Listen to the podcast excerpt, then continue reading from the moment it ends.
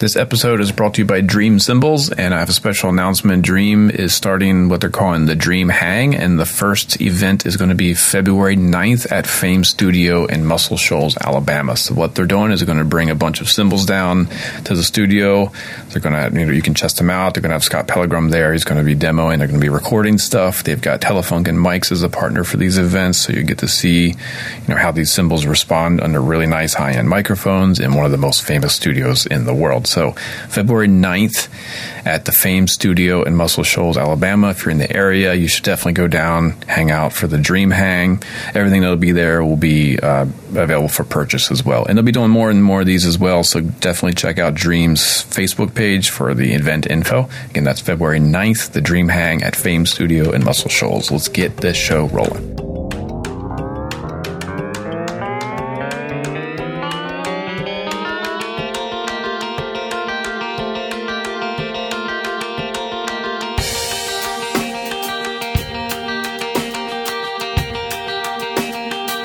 I'm going to go right into the intro groove. This thing is saucy. Damn, it's an intro song. I know. I like it. I mean, it's a six and a half minute song. We're not going to play the whole thing, Jeff.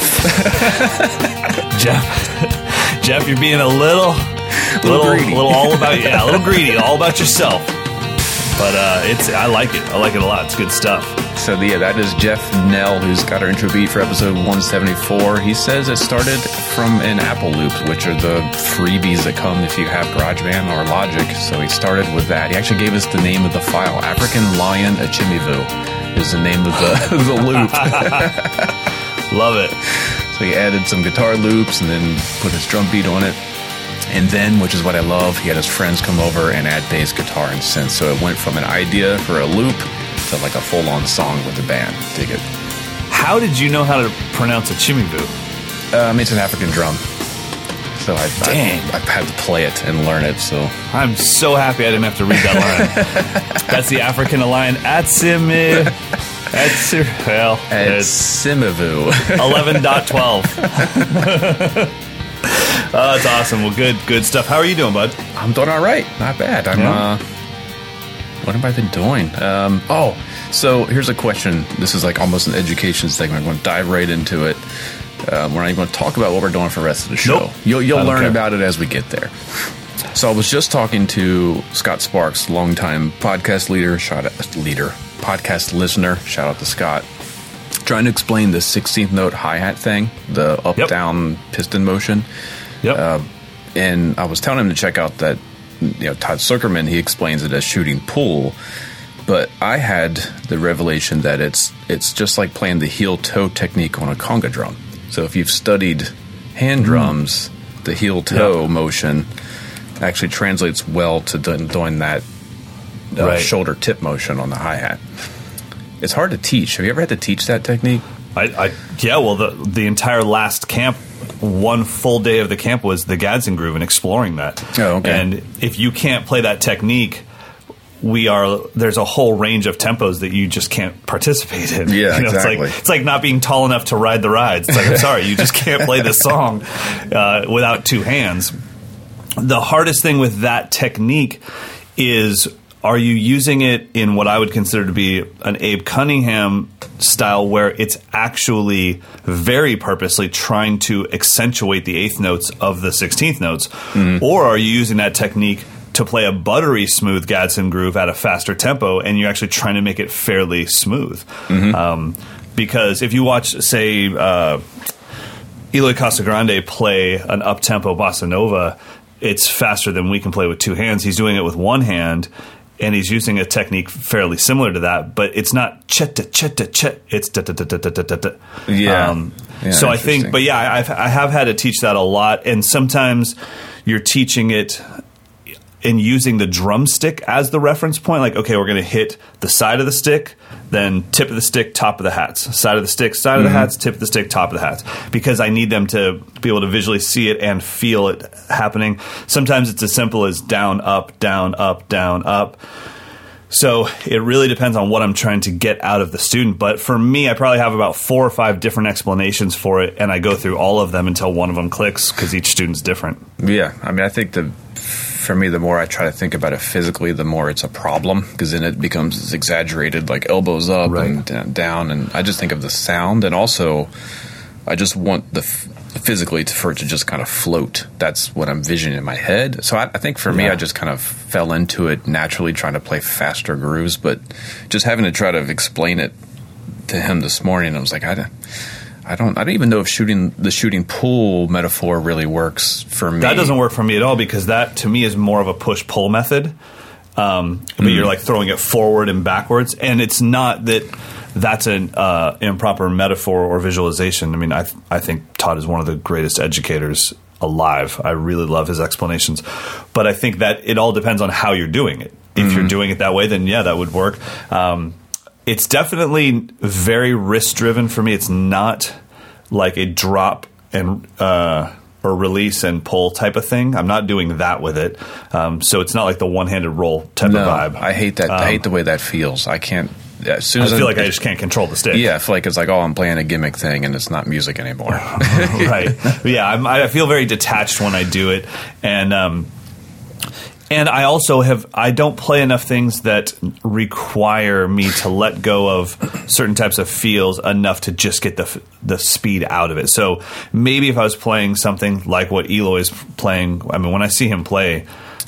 You know what he calls a bossa nova. I've, I, I mean, Dude, I just trust- I just took a deep dive through his Instagram feed this morning. He might be the best drummer on the planet. And he I'm not could kidding. very well be the best drummer on the planet. Just the fact Right? that he can destroy the drums, but it always sounds great. It always feels great. It's very sophisticated. It's super clean. if he was if he was at any other volume, I think he would be owning all of social media, all of everything right now. There, uh, no one is playing the things. He, and I came home from uh, Mexico and I said that on his podcast. I'm like, I really think I just saw the greatest drummer in the world. And then it's like, you know, he gets. I mean, he gets a, a ton of love for what he does, but it's not the level that he should be getting. He's playing some next level. It's like seeing Vinny at 17, but it's Eloy now. Yeah, And he's taking it to that next level. And if you just change the volume of it, it'd be the coolest, hippest stuff ever. I but mean, I mean, he even it's had, he's able to get dynamics and and I mean he's destroying the kit, but he's able to get like dynamics and phrasing, and it just sounds great. I'm like, this guy's a freak of nature. He really is, and So, he's yeah. a good, good dude. So, so I, anyways, you know, my whole experience of running out of gas on that single-handed 16th note technique, or for him eights, um, was sitting down with him in Mexico. That was my first time that I physically couldn't keep up with somebody with one hand. Where he was like, he's like, "Do you want to jam some bossa nova?" I'm like, "Man, I would love to. When am I going to get the chance to do that with a Brazilian drummer?" Uh, yeah, let's do it. And he started at a rate of speed that I was like, um, maybe we don't agree on what bossa nova. like This is not a you not- Casio bossa I was going to say, do you not own a Casio keyboard? Do you not own button three that says Bossa Nova example two? Uh, so I was like, oh, I don't really, and I had to switch, so I had to go to eighth to sixteenth, da da da da da da da, mm-hmm. da, just to keep up with his constant sixteenths, and and he was so loud. You know, I was like, how are you not worn? And I don't mean loud bad. I mean so powerful. Yeah, I'm like, how are you not worn out, man? Then again, he is fairly in shape. So, well, you know, he he won the Undiscovered Drummer contest. Yes, that's how I heard about him. A little kid, and even back like then, 13. yeah, he was he was crushing the drums, and his his technique was flawless. As a child, all of us were kind of like, okay, he let's not even worry about this kid. He's all good. Right, he's gonna be fine. He's going to but be you know, fine. you know what's crazy is I remember seeing those because when back in the day when you'd get the Modern Drummer DVDs, a lot of times the DVD would start off with the winners of those contests. They Yeah. would be kind of Yeah. introducing us, and then we get to see the big pros play. And I remember thinking. I, for whatever reason, I didn't think this about Tony when he played. He was 12, but Tony was actually featured on the festival. He mm-hmm. wasn't a contest winner. I remember when I saw Tony, I thought, okay, I'll know who he is for the rest of my life. He'll be playing. When I saw Eloy, I honestly thought, I wonder if he'll burn out in a few years. Like mm. I, I didn't, I couldn't see it in his eyes. But man, when you see him play now, I mean, he's it's it's incredible. And I wonder too if Sepultura like hurts him or helps him and i don't mean his drumming uh, he's perfect for that band and he loves being in that band but i wonder if that also perception wise maybe changes things on in the Instagram world that he honestly couldn't care less about. Yeah. But I just I, honestly, there are certain people when you see them play, you just go like, "How is this not the most famous drummer on the planet?" Um, and Elo well, is one of them. Yeah, I'm- I'm not as familiar with the, the Brazilian scene, but I would assume Sepultura is probably the biggest metal band in Sure. South America, so Right. probably about as good as it can get in that world. But I mean, I could see him, you know, someone like Steve Vai grabbing him, saying, "Let's take this dude on tour and just rip for for a year." Who Yeah. knows? But I mean, mean, even that Steve Vai's probably not playing as big as room as Sepultura is. Sure. Really? No, I think I, I think on a career level, that's you know something we've had to talk about quite a bit on this podcast is the difference between your actual career and then your perceived Instagram career. Yeah, right. Because I'm sure whoever's out right now, well, maybe it's Tony, but whether it's Katy Perry or Taylor Swift or whoever's playing arenas and stadiums every night, probably isn't that worried that like, oh, I only got six thousand likes. You know, I, I, think they're like, well, but I did play to sixty thousand people, so I think it's all right. You know what? I want to look at his feed. Keep talking. So maybe, uh, Okay. maybe Jeff's song is still playing. Thanks for that six minute song, Jeff. Um, okay, so while while Mike's looking up something, I want to let you guys know. About two weeks ago, I released a new course on Mike'sLessons.com. And the reason I'm bringing this up won't cost you anything. You guys can all get it for free if you want.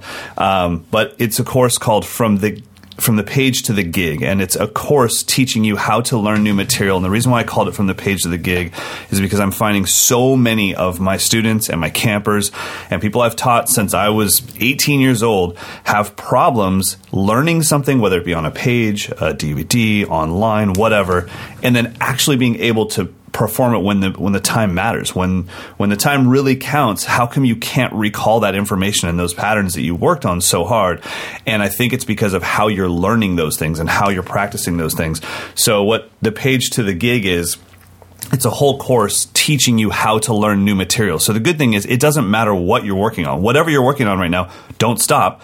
Just go through this course and then learn the stuff that you are working on in that fashion. And I promise you'll be able to access this stuff forever. So the reason why I'm telling you about this, you can just use uh, sign up on mikeslessons.com and use the promo code podcast and you'll get two free weeks. That's more than enough time to go through the course and then you can just quit my website and that's fine. So I'm not trying to sell you anything. if you like it and you want to stick around, that's fine too. But I just really want all of you to go through this course because I really think it'll change. Instead of learning these little tips and tricks on Instagram and YouTube for a quick second, but you never use any of it, if you start learning things on this deeper level, you'll have access to it forever and you'll actually get use out of it. So, did you uh, look something up, Mike? Yeah, I have a question about the website first. This is Yeah. a legit question because I'm I've, I'm in, having a bit of a problem with the site that I I got one of these free one day trials for a website. Okay. And there's nowhere on the website to cancel it. There's no, there's no. I've emailed the tech support and they're saying we'll get back to you hopefully in 24 hours, but the trial expires like tomorrow. so Right, how right, does right. someone cancel the? Let me uh, go on myslessons.com and check it out. Hey, ours is pretty simple. Um, we literally have a button for it. so Okay, at we're least not at trying to trap it because this website. I'm not going to even mention the site. I'm, I'm like so frustrated. Like, can I just cancel this membership? Yeah, under uh, in your dashboard, we literally have a button that says settings, and then that pulls up my profile, my account, and my billing. So we make it Beautiful. we make it uh, shockingly easy for you to take your money away. I So- honestly, my my my thought on this, and you already know the websites that offer the same services that I do that I don't agree with their practices and stuff. So um, but and there's plenty that do it the right way. But my thought has always been, I'm here when you're ready for it, Mm. and I'm totally okay with you coming in and out. I I was never able to stay with one private drum instructor like for 20 years. Like it was Yeah. kind of like, okay, well, I have the time to devote to practicing, so I want to take lessons. And then at some point, it was like, look, my life's too busy to even practice your material, so I'm going to take a little break. I'd take four months off, I'd come back, and we've really set our website up to be that. Just come in when you're ready to dedicate yourself. Please don't be there just to be there. Like, come in when you're ready to dedicate yourself. And then, if you need to take a break, take a break. We understand. You know, Yeah. I, I've been doing this this website for almost eleven years. I'm not going anywhere. Wow, I'll be here long? when you're ready. Goodness. Yeah. I know, right? a little long in had- the tooth there, Johnston. I just finished my 90th drum camp here on that last camp. really? So, that's yeah. that's crazy. That's crazy Yeah. talk. You need to retire. Get out. No way. I was thinking about that today. Like I was, I was driving into uh, to the studio and I was listening to a sports podcast about coaches that just got new jobs, and I can't remember where Bruce Arians went in the NFL. Oh, he's at Tampa Bay now. So he was the Cardinals coach. Now he's at Tampa Bay, and I think they said he was like 64 or something. Like that guy just got his, a new job, and he's 64. Yeah, I'm Yeah. good, dude. I'm good for like decades. He's got go. to work for one season. He could just disappear forever. I know. So anyway, I wanted level. to drop in because we were talking about him. I want to drop in one of Eloy's clips, and he has ninety-seven thousand followers, so I think he's doing all right. Dude, I'm saying he should have 907,000 followers. All right, But let's let's, check it listen out. to some Eloy.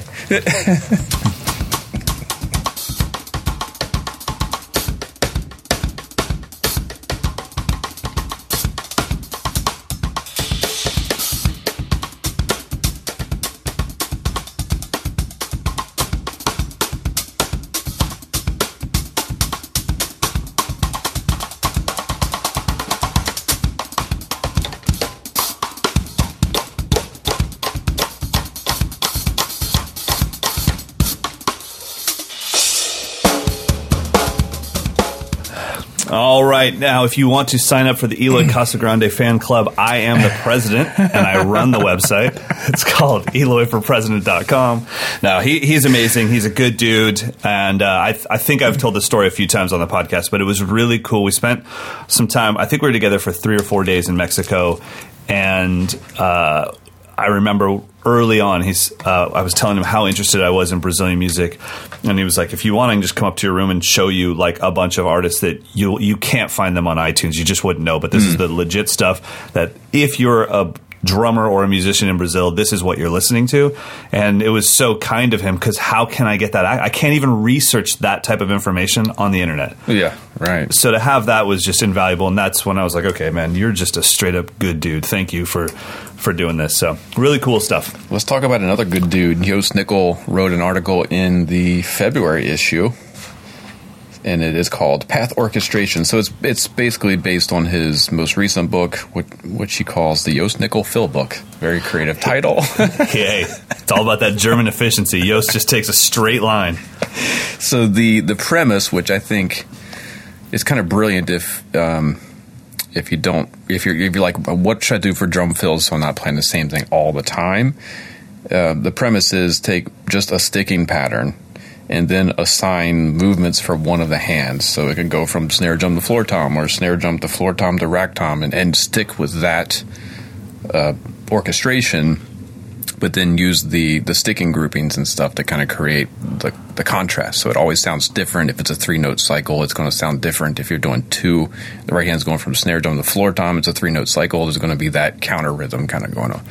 Right. So Jost gives us the example in this uh, article of right left kick, and he plays that for one bar phrases and two bar phrases. So if you do Right. it for one bar, you're going to get five threes or five right left kicks, and you'll have a remainder one, and then you get out of the measure. Or you can do it as a two note cycle. Uh, so there's a couple things that you are going to get out of this. First of all. You can't help but learn your groupings while doing this. Yeah, you're going to learn what groupings of threes feel like as they go over the bar line and how you have to round them off to get out. But I really, I don't know why, but I really geek out over the simple uh, illustrations of the orchestration Uh, yeah. because it's like, oh, one is there, two is there, three goes to the right cymbal, four is on the rack tom. And so, really, really cool stuff. But I think that orchestrations, orchestration and dynamics, I mean, that's that's what separates us. Because Yeah. you and I play the same. Sh- you know, shin splints. I got shin splints from the workout I did. I was telling you about before we started. So we play the same stuff. It's just how did you, where did you play it, and then which accent or which notes out of that did you kind of pop, and which ones did you ghost? Yeah, and that's yeah. what makes all this stuff original. Yeah, that's kind Um, of everything I've been teaching in the past year is don't ask me to show you anything new because you know enough stuff. Even if you can only play singles and doubles, you know enough stuff. You just haven't explored it it creatively. Right. You haven't you haven't challenged yourself to find a new way to do a paradiddle that doesn't sound like a paradiddle. In orchestration, dynamics, displacing it, so many ideas, and I kind of naturally fall into this orchestration thing because I'm lazy and I don't want to learn new rhythms. I just want to use what I know, and so if I'm going to do uh, this, the three note sticking, right, left, kick whatever for whatever reason, just my instinct is okay. I'm going to just play that for ten minutes, and I'm going to just keep going and moving the right hand. And I and I like the idea of instead of randomly moving it, saying, okay, it's going to go snare, floor tom, snare, rack tom, snare, floor tom, snare, rack tom. Right. Like, sticking to Yeah. a rule, so then there's no guess. You know, I don't have to get confused about what I'm going to play. It's already determined, so then I can focus on how I'm playing it. Where am I putting the accents? How does it feel? I think that's also it, it, it's one of those things where when you see this stuff, it makes you want to ask Jost, okay, cool, but what are you doing? And it's like, no, no, this really is Yeah. what I'm doing. Yeah, this isn't this isn't kindergarten. This is actually what I do on gigs. Yeah, this is the big kid stuff. This is what I actually do. And th- when you start to reverse engineer Jost's playing, which I really, along with Eloy Casagrande, you know, I have just a huge uh, admiration for Jost. He's really up there in my favorite drummers in the world. But when you reverse engineer his stuff, it's not. It doesn't have that Vinny magic where you actually don't know what's happening yeah. it's like no i know what you're doing i just i just would have i just didn't dedicate enough time to it the way you did you flushed it out so much more thoroughly than i did and you're getting so much more practical use out of this simple idea than i am. Mm-hmm. And that's the brilliance of Jost. It's not overly complicated. It's just done really well really clean. And the thing is he finds okay what is the payoff for this thing? So let's say he went around with his orchestration like he's showing in this article of right left kick. And he's going right left kick right left kick right left kick right left kick around the kit. Mm-hmm. One thing that Jost always does is he will give you what you think is the bomb fill he'll play it two or three times in a row then he'll double the subdivision on you mm, and right. you'll really pay it off. So, or or maybe he just jumps this thing to sixteenth note triplets. You know, Yeah. and so he always has these payoffs when, like, when you think what he's doing is the coolest thing he's got, he has one more gear that he hasn't shown you, and that's what he'll pay off the fill with right at the end. It's a mm. really cool thing. He does that a lot, and I always like if, when I'm watching him play. I'll be like, "I- Jost, I know that's not your big one. I know you. I know you got something coming. I know you got something else. And then he goes, "Shoo," and I go, ah. Dag nabbit. Yeah, he's Uh, such so a yeah, it's- deliberate player. It's it's very admirable. Yes, I mean he can. That's a, that's a great way to put it. He's extremely deliberate, but it it's not stale. He's still incredibly Yeah. artistic. You know, Well, I, I think I, it, could watch kind him play all of day. I think this this article is a good glimpse into his creative process because he's he's explored all the, the creative options. So when he's actually playing, he knows he knows exactly what he's doing, but he doesn't know exactly how he's going to do it. You know, like I'm going to do this three note thing. Maybe this time I'm going to play at 16th. So I'm going to go in the 16th note triplets. I'm going to put some rests in there, but I'm not sure exactly what I'm doing. But I know the concept Right. of it.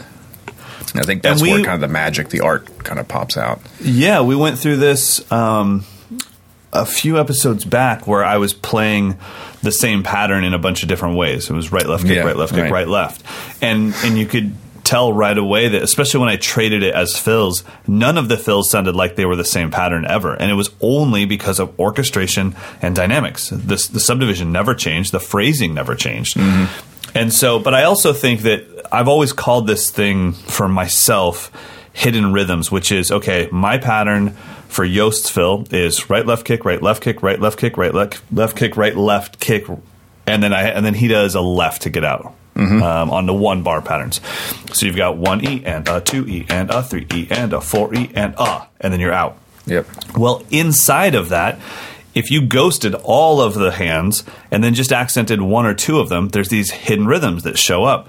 And those are what I'm looking for because I think of this pattern that he's written out right, left kick, right, left kick, blah, blah, blah. That is free information for all of us. We all have access to it. So, Yep. what is the Mike Johnston version of it? It mm-hmm. comes with an orchestration and it comes with a dynamic shift to it that gives it its own shape. And once I do that, then I can feel some personal pride going like, cool, that's my version of it. I didn't steal that from anybody. I sat down and I put in the work. All right, so let's let's do a little test. What is your first instinct for orchestrating that pattern? Because I have mine. I just thought about it, and immediately the sound popped out. Like, what Um, would you my do first? first orchestration would probably be. I try to avoid around the world, which is a Mm-hmm. like clockwise hands circle. moving. Yeah. Yeah, yeah. I tried it just because that was like the you know digga digga digga digga digga digga digga. right. So I try to avoid around the world. I would probably it would start. My left hand would not orchestrate at all. Left hand would stay on the snare and probably uh-huh. be ghosted, and then right hand would start on the hi hat, and it would probably go between hat, snare, and floor. Interesting. See, I would do the opposite. I would make the left hand on the snare a rim shot and have that be the focal point and have the right hand just kind of fill in around the toms. Okay, so-. Okay, so yeah, if you think about that shape of three, you have two and three being accented because the kick's naturally going to be somewhat Yeah. accented, unless we go out of our way to ghost it. So you have um, so two gas, two gas, two gas, and then I'm going one and three, check, check. So I'm making Right. more of a shuffle feel out of it. Yeah. and and then so what I try to do is I try to not have one of those th- things go through the whole fill. So I, I, I generally wouldn't go chepika chepika chepika chepika chepika pa- uh. It'd be chepika chepika chepika uh. And so that's the exploration for me. But I will say this: one of my rules, and this is actually in the orchestration chapter of the from the page to the gig course. One of my rules for orchestration is at first I don't move. I put my hands in a position that I'm not familiar playing this fill in. So left hand rack tom, right hand side of the floor tom, and I hmm. play the pattern. And then and once I feel comfortable, I move it to somewhere else. So I just get my ear used to these things. Then my next step is still not moving around the drum set. It's only moving the right hand and keeping the left hand stationary. And even that, I mean, there's so much that goes on in your brain. I think we all know what it was like to play paradiddles on a pad, and then somebody had them play had us play them between hi hat and snare, and it, it was like, well, this Like isn't a paradiddle it. anymore. Yeah, yeah. it's like no, no, it's still nothing has changed. Just your ear, your brain can't handle this. Yeah. So I take that process extremely slowly. The payoff for me is, oh my gosh, I can move this completely freely all over the kit, and I still hear. Dabagoo, dabagoo, dabagoo, dabagoo, dabagoo, ba ding. Right. No matter where I am, even, and I do this constantly. I don't know if you do this at all, but I try to play a few notes in the air every once in a while to mimic hitting the felt of one of my cymbals because I don't want that to throw me off. Oh my god, I, I have to. I don't want that to throw me off if I miss something. I'm not the most accurate drummer. Uh, so it's like even if I miss something, I still heard it in my head. We're I'm good to not go. surprised you would practice the mistakes. I'm not surprised. Damn right, I'm all about it. Nothing's going to catch me off guard. I practice tripping on the way out to the stage. I'm, I'm all good. I practice all that stuff. So this article, I think, is like Mike said, a great insight into Jost's world, and I don't think. And we would have to interview Jost about this, but I don't think this process changes just because the pattern got more difficult. Like, if you took the most complicated thing he can play, I'm pretty sure this is exactly how he would attack it. yeah, I think it just compounds. And you know, all of a sudden, you say instead of doing accents, one of them becomes a double stroke. I mean, it just starts to compound, and then you can't hear the concept as clearly. But I'm sure you could deconstruct it, and he would say, "Well, this time I did five stroke rolls instead of accents," but it's still the same thing. Yeah. Absolutely. No, I, I totally agree, and I think it's it's a really cool thing. So check this out. This is just in the uh, Rock and Jazz Clinic of the current issue of Modern Drummer magazine, and it's just called Path Orchestration by Jost Nickel. So let's talk about the cover artist for the February issue. We're hitting some pretty heavy duty drummers this episode. This is uh, Uh, well, first of all, we've now done th- two featured drummers on accident. this was supposed to be Jost's article, but we talked about his playing, and now uh, this is somebody that you kind of Jost actually turned me on to this drummer's album that we're going to talk a lot about, but you turned me on to the drummer himself. So Karriem Riggins is the cover artist on the February issue, and it's been a long time coming. He's he's been a drummer that ever since I started here, it's been like we have to do something with Karriem, but he's been so personally quiet with his own brand that it's hard to like what's what's the project to kind of to lock him to because he's doing hip hop production and you hear like is he actually playing it or is it loops because that's part of his brilliance is he can recreate breakbeats so you can't even tell if he lift, lifted it off a record or not it's like right. is that a Bernard Purdie breakbeat or did he just play it like it's he's brilliant at that so he's got that whole world but then he's also I mean I first heard of Karriem in the mid '90s when he started getting these like straight ahead jazz gigs with Wait, what? Yeah, he's mid, been around that long. Mid '90s, I think he was wow. 19 or so years old when he started playing with Mulgrew Miller's trio, and it was I think he he and Chris Dave kind of and Eric Harland they kind of became the new modern okay. jazz guys at the same yeah. time, but makes sense. It was like Eric and Chris kind of got the the gigs that everyone was talking about, and Karriem was digging in a different world and, and went more into the hip hop world. So it's like these three guys. Like for me, that's the trifecta. Like Eric is the the jazz of the guy. Chris Dave right. is the kind of fusion of the guy, and Karriem is the like hardcore hip hop of the guy. But they all play amazing drums. So anyway, the latest project is August Green, which is with Common and uh, Robert Glasper. When that record came out, we're like, okay, it's time to finally get Karriem on the cover because he's the yeah. drummer in the band. He's not just producer. You know, he's not like in the background producer or songwriter. He is the drummer. Uh, right. It's, it's an amazing record. I wanted to drop in before we talk more about him. This is a live clip from they did a radio performance of the tune okay. "No Apologies" from the album. So you're going to hear he's playing live drums over top of a DJ spinning a loop on a turntable, and the pattern is pretty freaking sick.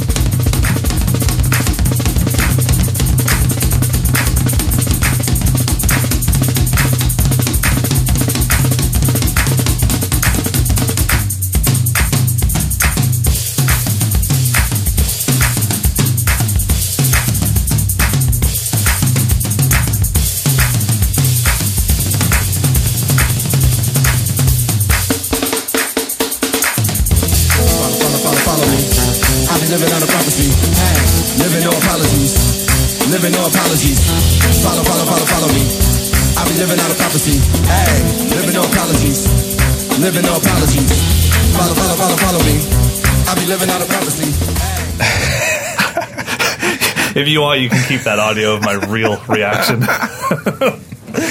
I mean, it's that, so that sick. sadness in my voice of just defeat. Like I just let out a, a whimper of damn. Not to mention the whole band is killing the. I mean, that's live yeah. bass. They're playing over top of a loop, so they have to be locked in. I mean, it's, yeah, a, it's, it's a record spinning. okay, so I have a comparison to make. I felt that Sting in the in the 90s was responsible for telling us who the greatest drummers in the world were. If you played with Sting, so we had mm we started with Stewart, then we had Omar Hakim, mm-hmm. then Manu. Um, Manu, and then Vinny, and then it just went from there. And then there was a mix of those guys rotating through. Yeah, Josh Freese. Now Josh Freese, yeah. right? Um, uh, Keith Carlock. I feel like Robert Glasper is that now. Yeah, he doesn't mess around with any jokers, that's for sure. no, every time. I mean, a, a lot of the whoever he plays with, then I'm alerted to that person. I'm like, oh my gosh, this must be the person that's just doing. It. He's like a talent guy. He's like mm-hmm. a Miles Davis of our time. Yeah. He's finding the young talent, whether it be young or not so young. He's still finding the fresh talent, and it's just it's incredible. And and and what I love about a lot of stuff that Robert's on is especially when he's doing something like this, he's not waiting for that Robert Glasper time to shine. This yeah. is very much so. So, by the way, what we're listening to is August Green, and this is a band between Robert Glasper, Common, and Karriem Riggins, and it's it's very much so a band. Everyone has their role to play. Yeah, and it's really cool. Yeah, and it's hard to say who's the leader because all three of them are just heavy heavyweights. Mm-hmm. Which yeah, is it's a super I, group. Yeah, I don't know who's who actually wrote it. I didn't look at the liner notes to see who's writing the tunes. I'm going to assume that Karriem and, and Robert are probably sharing songwriting, but who knows? I mean, it's it's pretty it's an amazing group, and I mean their live show they bring in guest vocalists. Brandy's on one of the singles. They got a live bass player. So yeah, it's this is kind of my jam at the moment. So this tune, I couldn't figure out the rhythm, but it and and it's funny you reference Sting because it's the same thing where I don't want to know what it is. Like it, I can feel it, I know where the Right. one is. I don't want to transcribe it yet. I just want to soak in Right. this this cycle. Like what are they doing? It's cool. I don't want to know yet. yeah, no, I, I agree, and it it's it, it's weird when when Robert does what he does in a situation like this. It's if you just listen to him play, and even Karriem's groove, it's so chill, but there's pure fire underneath. it. yeah, yeah. You know, it's not like some 70s fusion thing that's like, we're going to tear your head off and we're like opening up our pedal boxes and crossing wires to make the craziest effects. It's just like, this is like, oh yeah, it's kind of mellow, but it's blazing. Yeah, it just skates. I mean, the bass player is really the one. Like, he's just chilling. Oh yeah. You can see in the video, he damn near fell asleep. He's like, whoa. I'll just play on the one of every fourth bar. But at that, like you said, super, super locked in and they're moving. I mean, Common, when you watch him, he's he's going in. And that's got to be a cool thing for any rapper to be able to say, okay, we're going up tempo. I want to. I want to go in. So pretty cool stuff. Uh, can we check out a little bit of the solo from the Vic Firth uh, Yeah. video? Yeah, just because. I think that hearing him play by himself also gives you a unique opportunity to hear like his texture and his timbre on the kit.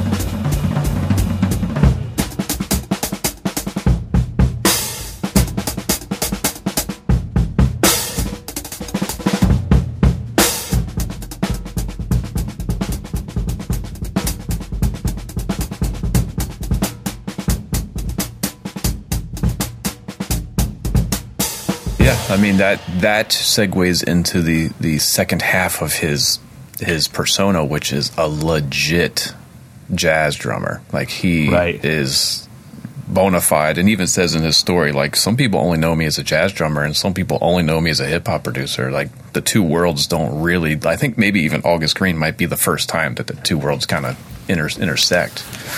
Yeah, and it's it's weird too because he's he's got like power on the instrument, but for some reason it feels like you could sit right next to his kit and not need earplugs. Yeah.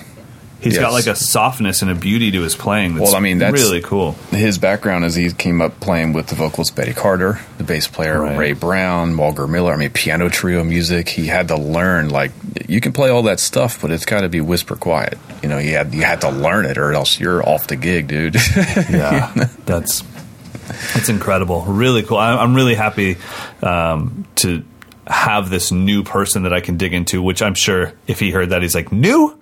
Been a little busy gigging since I was four. I, I get it, but it's still new to me. and I, am look I'm looking forward to going into like a deep dive on the stuff because there are people that you and I cover on here that are so busy playing. There's really almost no media on them whatsoever. Yeah, Karriem too busy is definitely playing. one of them. Yeah. Yeah, and so sometimes it's really hard to know who did what. And I probably have heard Karriem play on quite a few things, and I didn't believe that it was an actual drummer, so I didn't look to see who played drums on this. Because like, well, this is clearly that August Green record. That's a study in modern, you know, the modern style of trying to do the whole displace thing mm-hmm. and play behind the beat, play ahead of the beat. But he's doing it. Yeah, and I mean, if you look at his credits, Kanye West, Erykah Badu, Madlib, Talib Kweli. I mean, that's that's his hip hop sides, um, and a good a good record to listen to that I that for me was confusing and amazing all at once is his solo album called Alone Together, because it's basically like a breakbeats record. So you. I cannot tell if he actually recorded the drums or if he sampled the drums on the entire record. It's like Wow. it's just a mix of him playing and and and programming and sampling and recreating. So you listen to it, and you're like, oh, cool! It's like a Dilla, like a breakbeats record. But Sure. when you really start listening, you're like, wait a minute, I think he's playing the drums on this track. Like it's live drums. Well, and what what makes it harder is you don't know which one of his creative juices were flowing at that time. Was Right. he in producer mode, like I'm going to produce this beat, or was he in drummer mode, like I'm going to go play this beat? right, yeah, and that's that's the magic. Because and it's both would make the- him happy. It's the hard part to like. Like yeah, he's he's a badass drummer, but I can't tell if that was actually played or not. you Right. know, it's like Yeah, how yeah. do we? So that's why August Green for, for us was like finally there's there's proof that the dude is playing all this stuff.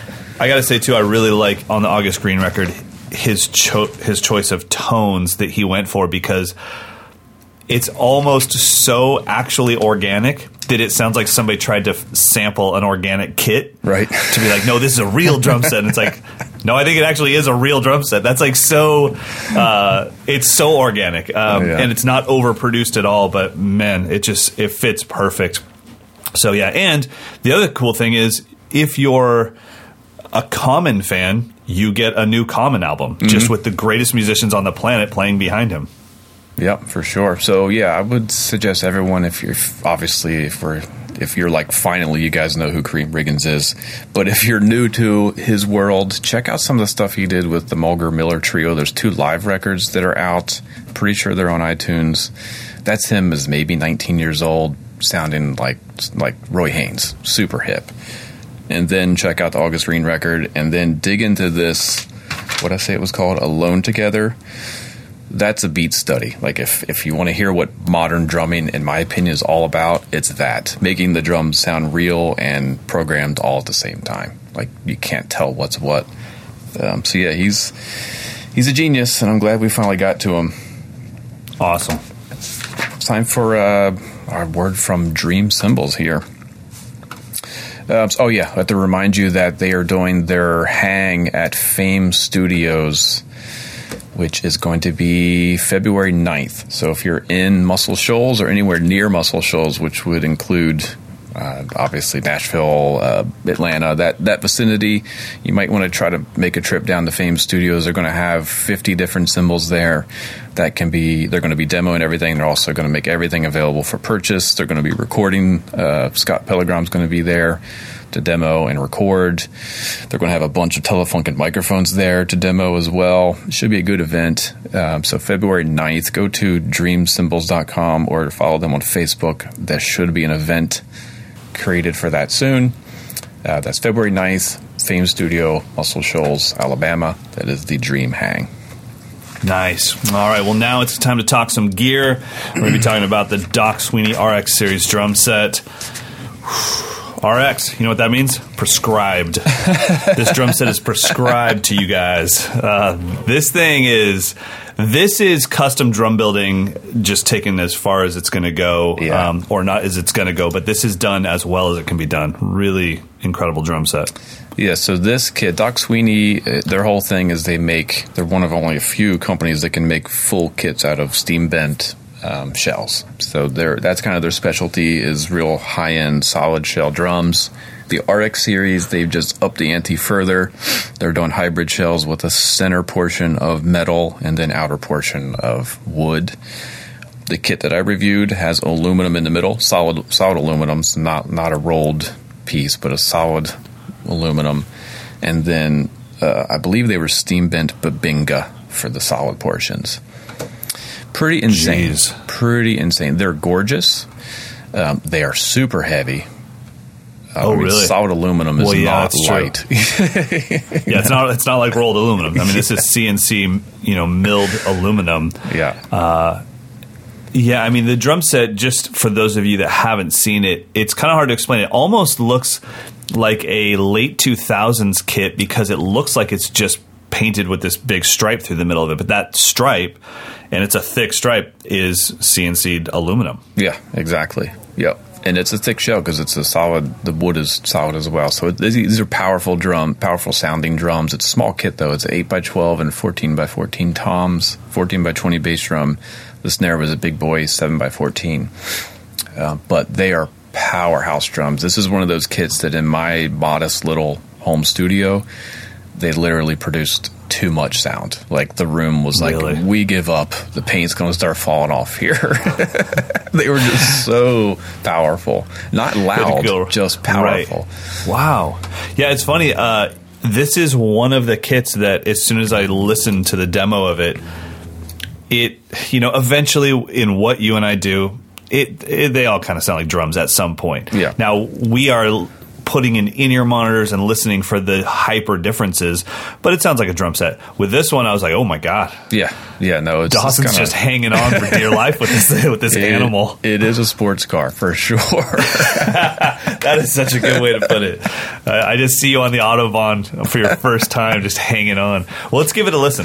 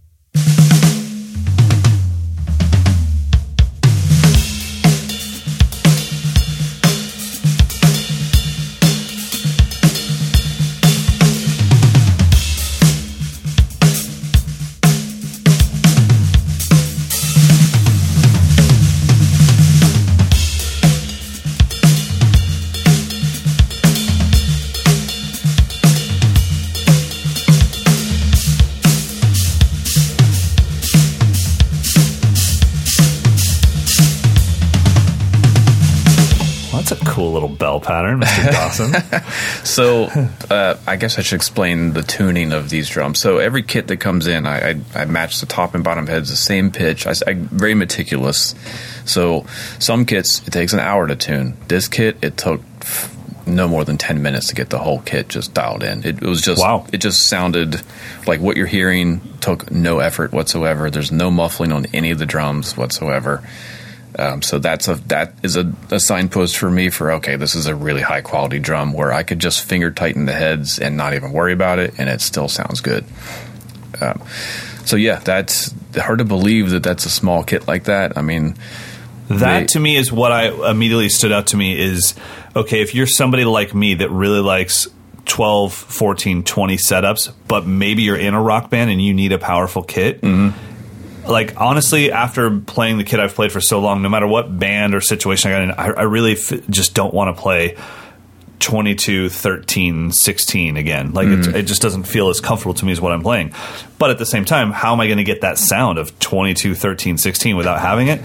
Uh, these sound massive. They are. I mean, and they they what I, the problem I have because I love three ply vintage style drums is they have a ceiling. Like eventually you get to a point where they just crap out, and and in the studio that's perfect because they're controlled and they don't make the microphones go crazy. But go to our gig and sometimes you're like, dang, this this tom really doesn't produce enough sound. What I've found with Doc Sweeney's stuff, this kit and other kits, is there's like I have not found the ceiling. Like I think I would break the drum heads before they were like, ah, we're choked out. Stop hitting so Yeah. hard.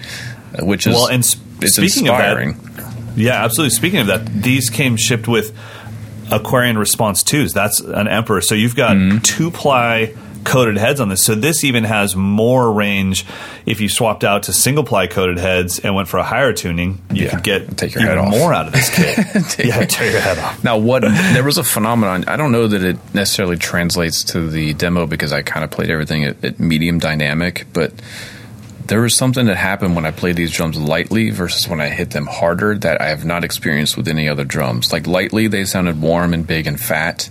The harder I hit them, the more the aluminum kind of puffiness Oh. kind of came into play, where I started Wow. to hear like an explosiveness that you wouldn't necessarily get from an all bubinga shell um, and I don't think it's it's the uh, placebo effect. I'm like I could really hear it. Um, so that's something I think live would translate really well. Like if you really smack these toms, they're not going to choke out. They're actually going to be more explosive.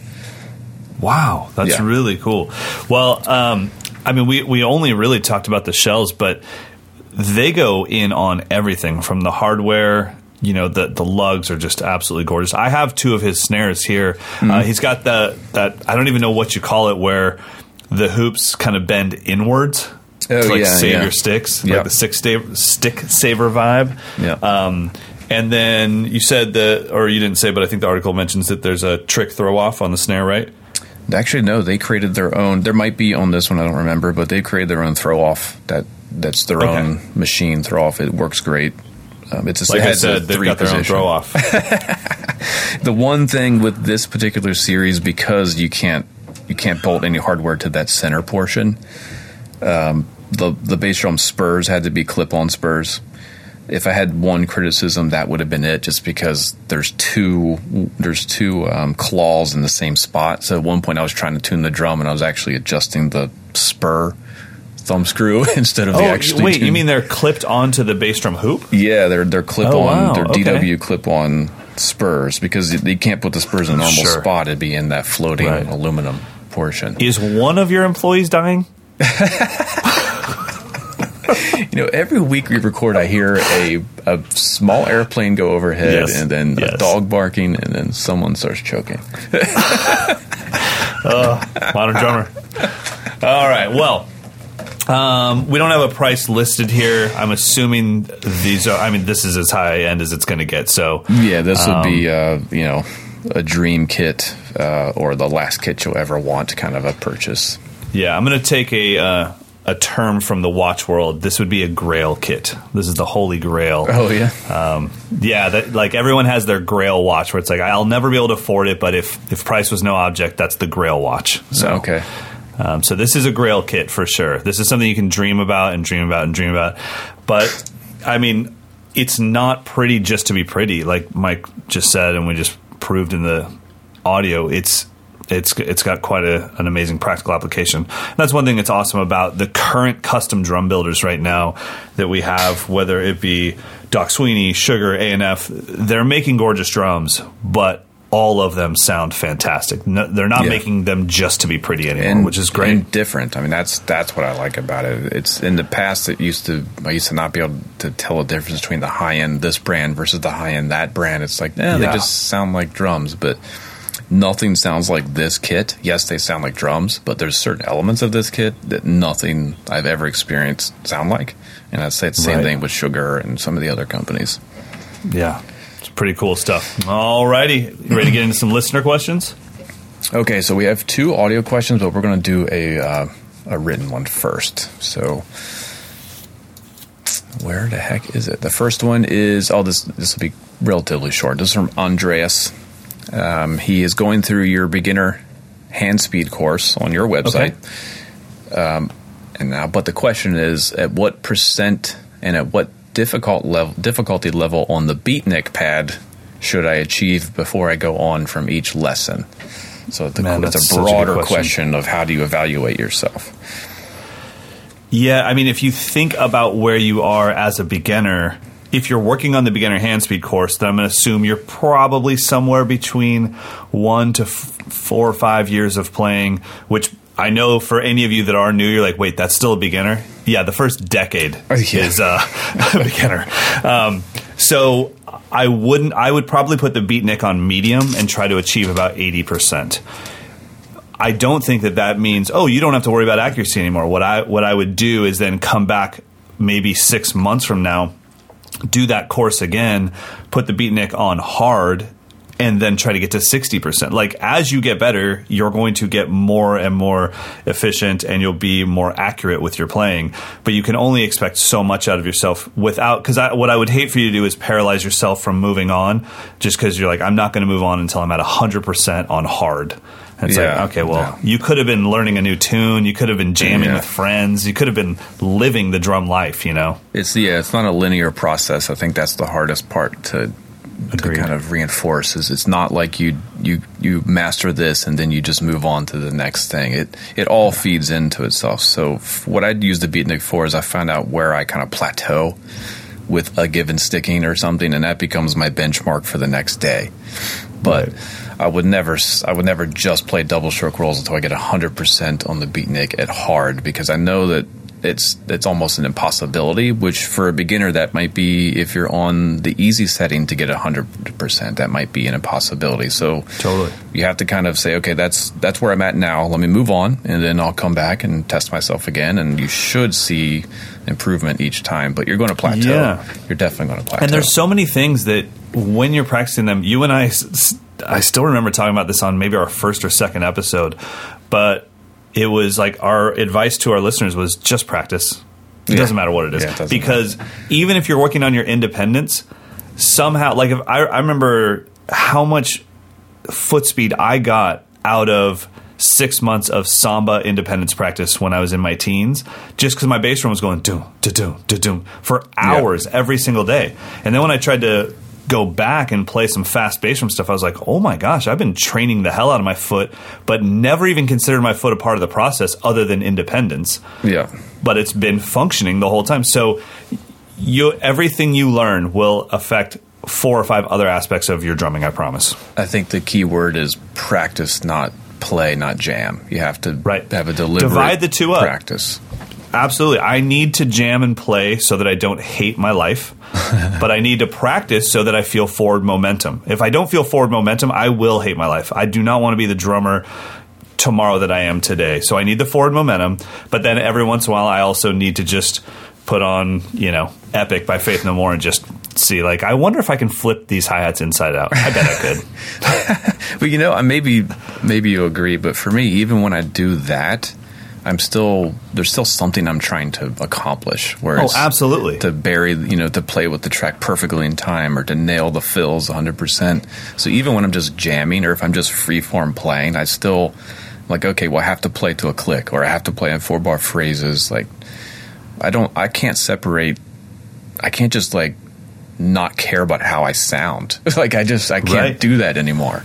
Yeah, yeah. No, I, I don't think that. Yeah, I wouldn't be okay flamming with the track the whole time. Be like, but I'm having a blast. like I couldn't do that. do I, think that I could have fun doing that? Of course I do, Mike. that wouldn't be fun at all. I would hate myself No. more at the end of it. But I mean, I, yeah, it's it's hard for me to to define what is what is just jamming and playing anymore because it's all kind of again it feeds the same circle. Yeah. You have to be able to just be free, but hopefully the tools that you've been practicing are keeping your free form playing to not just sound like junk. Right. I think the only time I'm actually f- fully free is when I make a conscious decision to say, okay, I'm going to improvise now and I'm literally just improvising. Maybe the only thing holding me together is a pulse, and I'm I'm actually wondering if I wasn't thinking. Are there any natural tendencies that have been built up since the last time I did this? One thing I'm noticing now is I am so into these four bar anchor motifs where it's a little bit of a motif or a little bit of an anchor thing and then I improvise. So it's mm. instead of trying to throw down for 45 seconds without anything starting over, I'm I, all I have to do is keep track of four bars. Yeah, I, right. I can do that. You know, and and and and that for me is actually becoming a lot of fun, and it's almost like a safety net that I'm okay with, like because I know that that safety net is what's giving the audience a chance to be on the journey with me as well. Yeah, I mean, it's it's also like I would just listen to a Dave Weckl solo. Uh, I can't remember what it was. It was semi recently and he's doing the same thing. The guy's always playing in four bar phrases. It's just he's kind of obscuring the ones at times, but he's always like ebb and flow in four bar phrases. It's we're all we all like even for me, even the most out there drum soloists, they're still kind of tied into some kind of phrase. You just have to figure it out where they're anchoring themselves. Yeah, I, I find it. Uh, it. I try hard to not be drummer guy when I'm listening to drums a lot of time because sometimes I just want to be a human and I don't want to be annoyed while you're playing. That's not me going like, "You're so good." I really, really don't like this. That's how good you are. Like that's not fun. I want you to be on the. If I'm playing drums, I want you to be on the journey with me. I'm not trying to, you know, pee on your head and dominate you and be like, "This is my territory." Like I'm, you can cut that out if you need to. But anyways, I'm trying to like we're on this journey together. So a little anchor every once in a while. Speaking so, anyways, yeah, think, yeah, pissing in your pocket. Let's go to our first audio question by Andrew Rooney. Mike and Mike, how are you guys doing? Andrew Rooney here from Auckland, New Zealand. First of all, can I just add some more gas to the 2019 phrase bonfire that you guys started last week with your influencing and creamy content? My addition to the list is taking photo. Oof, this hurts to even talk about it. Taking photos of your kit set up at a very nice location and adding my office for the day. I get it. You've got a gig. You're in a great spot I really am happy for you. Photos fine. I don't need the office for the day bit. Uh, just had to get that off my chest. Anyways, my question. And Mike Johnston, do I have a plan for this myself? Yes, I do have a plan for this myself. But I wanted to get your feedback because without pissing in both your pockets, I respect your opinions. Now, in all seriousness, I've had tennis elbow on my right arm since around 2015. All the advice I've had is that you just have to stop the activity that's causing the issue. In other words, there's no magic remedy. I found the causes are pretty specific for me. Uh, one of them being pad work, and the other one um, overusing the mouse on my computer, which can really set it off. I teach and gig full time, and there's no real issues there. It's not a problem in my day to day life. But when I settle down to do some pad work or some speed work, specifically on my right hand stuff, yep, it kicks off. Looking at the bright side, it's a great excuse to focus more on my weak side, my left hand, and do some other things that don't challenge my right arm too much. So, if you guys have got any tips, I would love to hear it and talk soon. Hashtag crushing it in 2019 with loads of creamy content. Hashtag influencer. Hashtag answer your own questions. Hashtag just get a damn gig. Dude, what have we started? Uh, what was the question? Good grief. I, I think he's got some pain. I, I say all pain questions from now on should get uh, routed to our our guy. Yeah. Which guy? What's his name? Our guy that does all the articles about oh Brandon about Brandon Green. Yes, Brandon Green. Yes. God dang it! Now he's going to be like, dude, I thought we were friends. No, we are. I just it's my fault. I'm just not the most intelligent human being in the world. Uh, yeah, I mean, I this has been something since the beginning of Mike'sLessons.com when when I would get. F- uh, questions about people's physical ailments or about uh, pain they're having. I, it was always like I I haven't experienced unless I've experienced that exact pain. I really have no advice for you. Mm. Um, so yeah, I think we would be um, misguided to try to to diagnose a physical ailment because who knows. I know for me personally, I've found that if I if I'm not hydrated, my joints start to ache more. So maybe Hmm. drink more water, less less whatever else you're drinking, but. I don't know. Beyond that, I can't touch it. Mike Dawson's official advice is drink more water. It, it solves so many problems, though. Literally, you know, I've had I'm- a I'm lot with of you, man. issues. I, I totally agree. Totally agree. Uh, oh, by the way, I do have one to add to the list.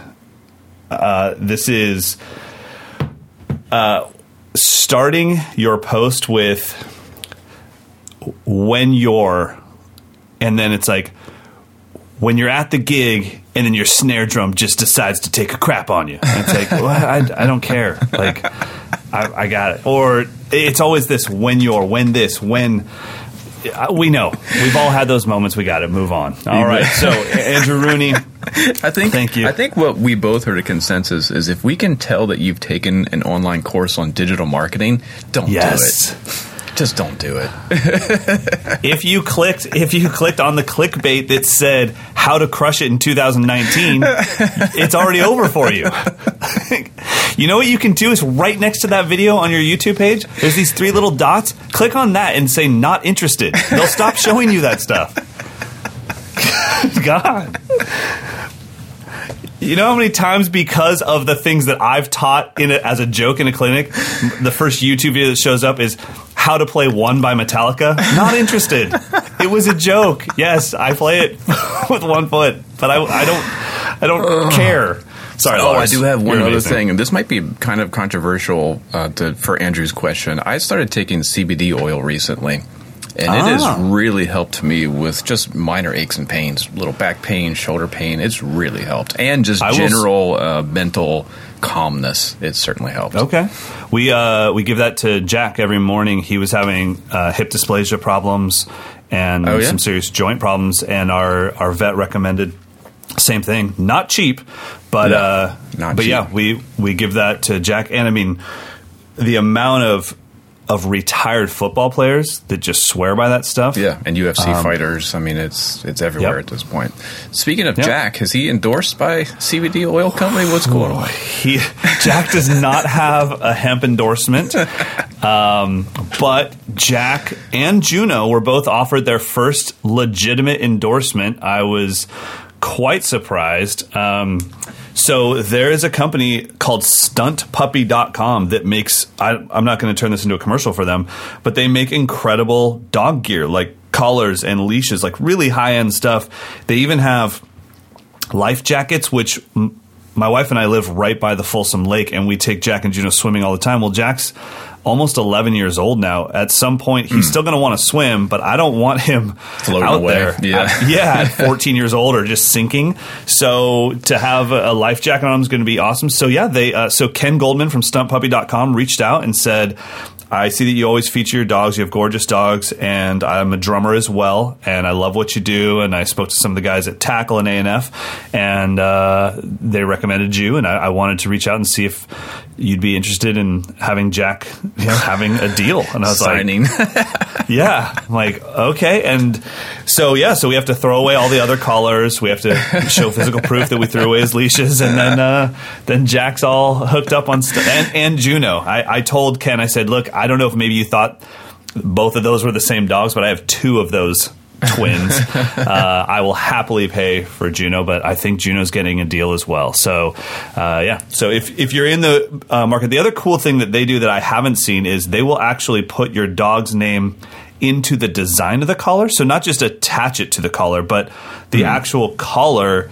The design of it is your dog's name. It's really super customized stuff. So, uh, yeah, stuntpuppy.com. All right, right, so let's get into so if you feel bad about yourself, Mike's dogs have endorsements now.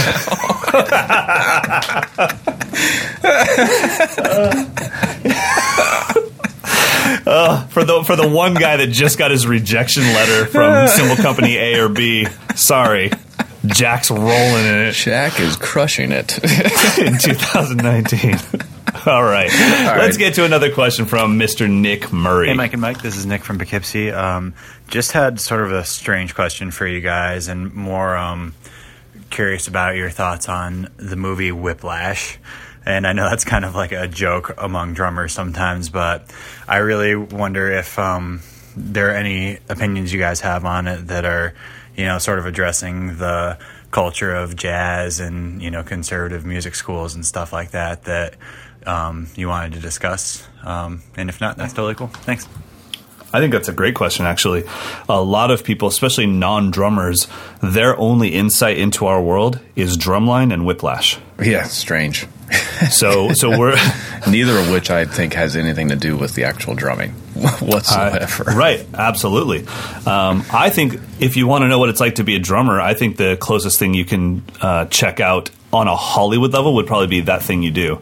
Because yeah, more that's accurate. the average band drummer who's like, wait, I'm just playing beats, man. Why am I getting dragged into all this? Like, I got to sit through rehearsals. I'm, you know, I'm trying to figure out everyone's love life for them. So, th- uh, but yeah, with Whiplash, I thought this about it. One, I did deal with one insane college band director. I remember I was in high school. I was in the jazz band. I was first chair drummer. I was a senior, and they needed a fill in for the day in their Latin jazz ensemble at Sac State. Not the current uh, director at Sac State now, but I remember even my director in high school said, "Hey, just." just try to keep your head down, man. Like this guy is notorious for screaming and screaming and just lighting people up for every missed note. And I went into it and it was actually quite intense. And I was I was like, okay, I I do not want that to be my musical future. So I actually Yeah. knew on that day I'm not going to go to Sacramento State University because I can't deal with that. That guy's not there anymore. But it was nothing like throwing chairs or anything like that.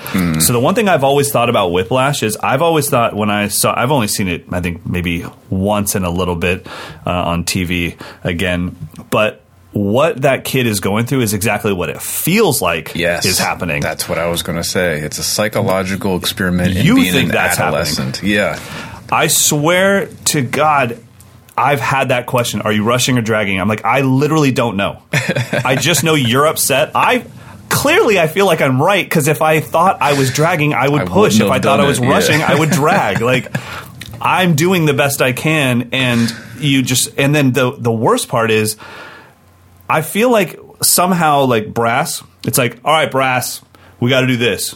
All right, tenors, we got to do this. Drummer, one person, moron, and you're like, Yeah. ah, there's you know, and you're looking at like second chair guy, and he's just over there making notes in the corner, and you're like, come on, man, help me out here. So I, when I saw Whiplash, I was like, yeah, that's exactly what it felt like. None of that happened. yeah. That was that's exactly my reaction to the movie. It was it was inside the mind of an 18, 19 year old kid who's Totally. having to you know deal with high pressure situations for the first time, having adults evaluate him on a high level for the first time. All the insecurities. It could have been anything. It could have been a med school student. It could have been any Tennis. situation. Yeah. S- any sport. I mean, it, you it, it the whole the whole movie for me was the exaggeration of an insecure young adult rather than this jerk uh, director who's abusing children. I saw it as the opposite. Like the the guy probably was looking out for his best interests in the real world, and he just he's just no BS, and that is the real world. Like no Right. BS, dude. Like play the part. You didn't play it right. Play the part. And that's what I remember when I went to this one. And the funny thing was, I was just filling in for the rehearsal. I wasn't going to be in the band. And, but just what you said actually really clicked. Like the guy's just trying to avoid embarrassment at when we show up at Golden Empire Music Festival mm-hmm. and and this and he's trying to elevate the program. And he's i mean there's no real difference between a college band director and a college football coach. They're trying to recruit people. So when you have these festivals if your band is killing it then there's a bunch of high school juniors and seniors in attendance because they're playing those same festivals Yep. and or those jazz competitions and then they go oh maybe i'll consider that school i didn't know their band was so good Yeah. and then if that if the band gets better there's more funding and it, it's such a huge thing for that director. So Yeah. I, I, I do get it but yeah you i think you and i are on the same page. When i saw it i was like yep that's exactly what it felt like when i was getting berated. And it probably wasn't as bad as i thought but it sure felt like there were chairs flying around the room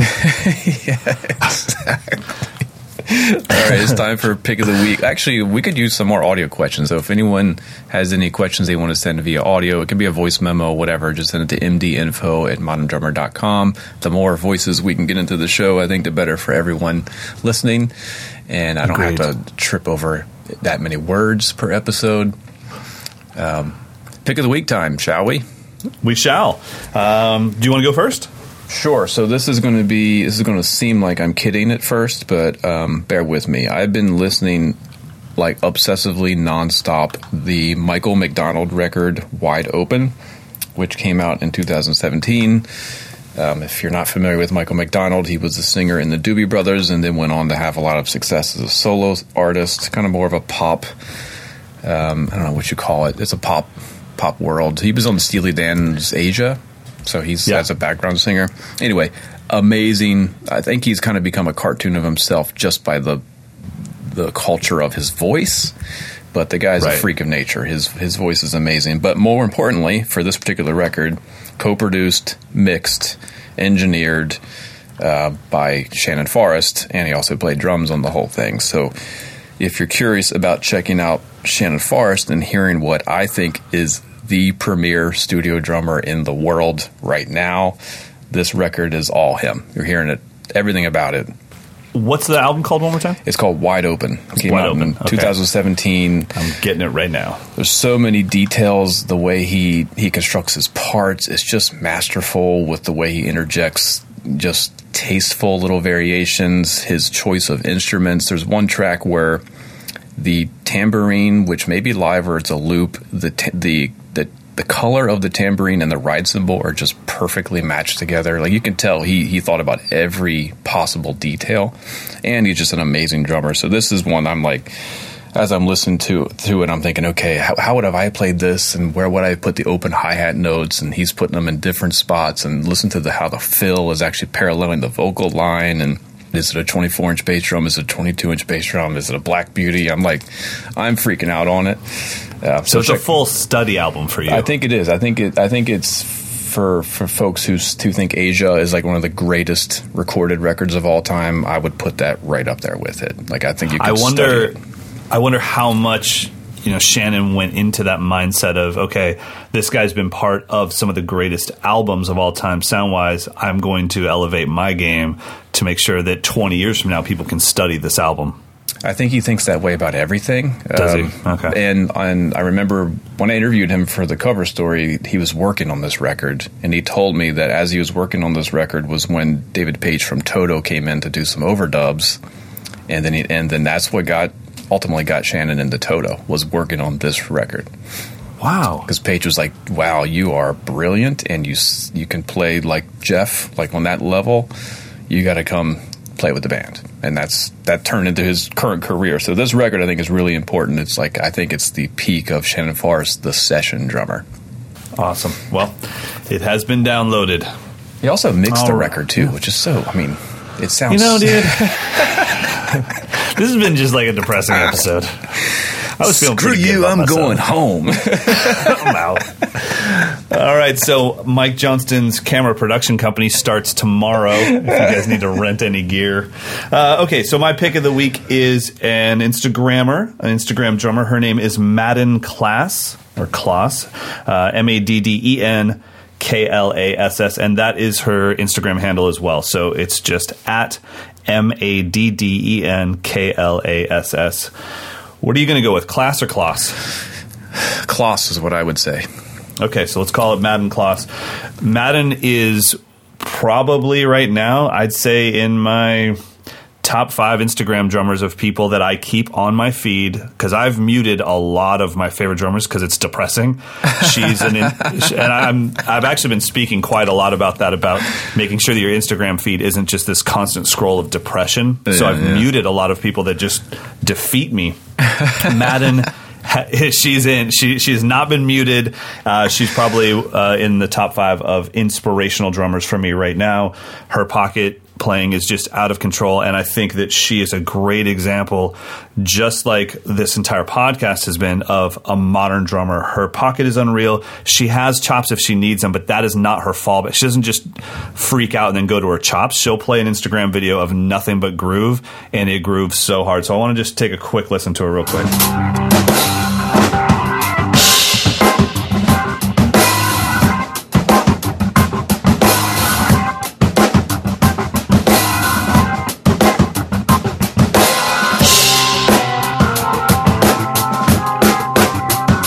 Playing along with a B3 doesn't hurt.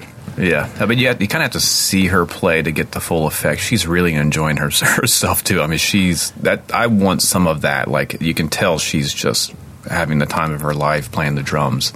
And man, and it's it's weird. Like she has this powerful, powerful thumb and second finger kind of grip technique where it's just fat, fat backbeats. But then every once in a while, when she needs to just throw in a little something, she gets this looseness to her playing. And then when the groove comes in, she's back to just being like, I mean, if if I was any musician in the world, not a drummer, that's who I want on the drums for me. Just holding it down. But if I needed her to go in, I know she has it in her reserves. So uh, please follow Madden Klass. In the future, Mike and I will be doing an episode where we'll be featuring some of our favorite Instagram drummers because that gives us a chance to alert you of some of the people that will be kind of the kings and queens of this industry maybe five or ten years from now. Dig it. So that's it.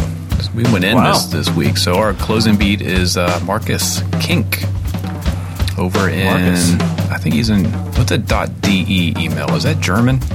Yeah. Yeah, he's from Munich. He's playing a uh, Tama Star Classic Birch Bubinga Performer Series with the 22 inch bass drum, 12 and 14 inch toms, the 18 inch floor tom, and a big old 8x14 steel SLP snare. Stud. All right, buddy. Well, That's I will it. see you next week, and then I, I get to see you at NAMM. I'm going. That's right. We need to figure go out if we're actually going to try to do something official and get whoever's there to come hang out or what. Yeah, we won't. We won't. We're too lazy. we won't. Yeah, I'll be there all day Thursday and then a little bit Friday morning. And uh, yeah, we should talk about doing something or even just having a meet and greet at the booth or something. Just Yeah. have people come by because I don't think anyone's ever seen us in the same room together. Our stuff's included. I know, right? As you know, I've met Mike twice. Um, so, all right, buddy. Well, have a great week. Everyone, thank you guys so much for listening to the podcast, and we will see you next week.